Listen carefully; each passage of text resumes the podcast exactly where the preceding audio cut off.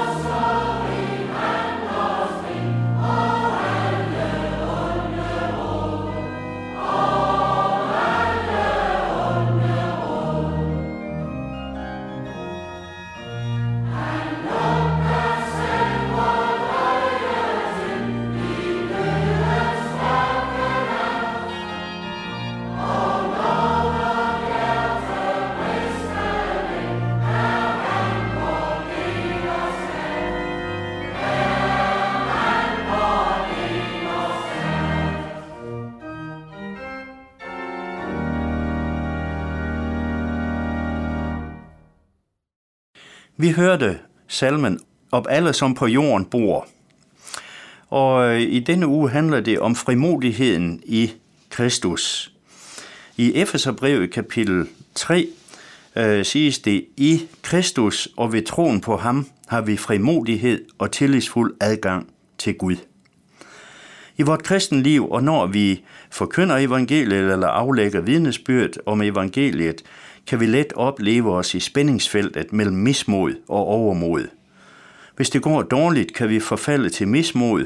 Går det strygende, kan vi svæve op i overmod. Vi må have vores frimodighed i Kristus selv. Se bort fra os selv og hen på Kristus, der indgyder os frimodighed i troen og i vidnesbyrdet.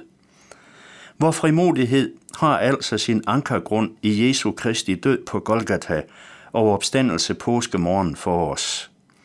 Derved har han sonet al vores synd og fjernet al vores skyld. At tro på, at det gælder netop for os, er det eneste, der kan give os frimodighed og bevare os i den.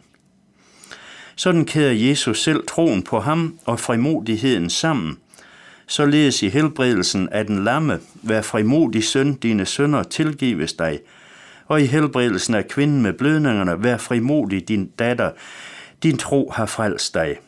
Som det siges i Hebræerbrevet kapitel 10, ved Jesu blod, har vi altså frimodighed til at gå ind i helligdommen af den nye levende vej, som han har åbnet for os gennem forhænget, det vil sige ved sit jordiske lægeme, og vi har i ham en stor præst over Guds hus. Derfor kan vi med frimodighed træde frem for nådens trone, for at vi kan få barmhjertighed og finde noget til hjælp i rette tid.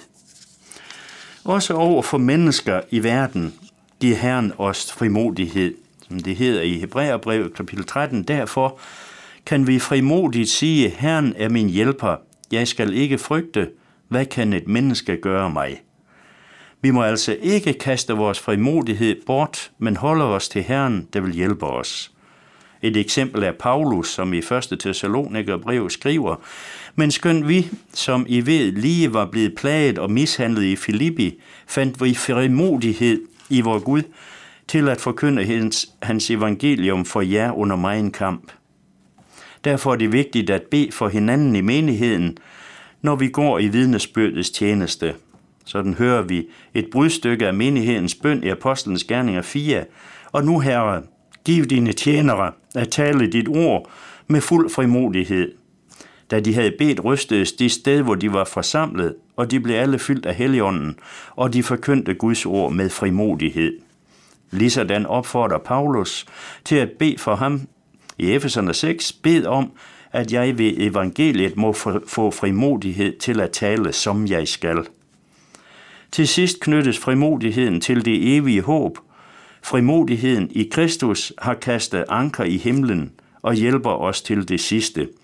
Således siger apostlen Johannes i 1. Johannes 2, og nu, kære børn, bliv i ham, for at vi kan have frimodighed, når han åbenbares, og ikke skal stå med skam over for ham ved hans genkomst.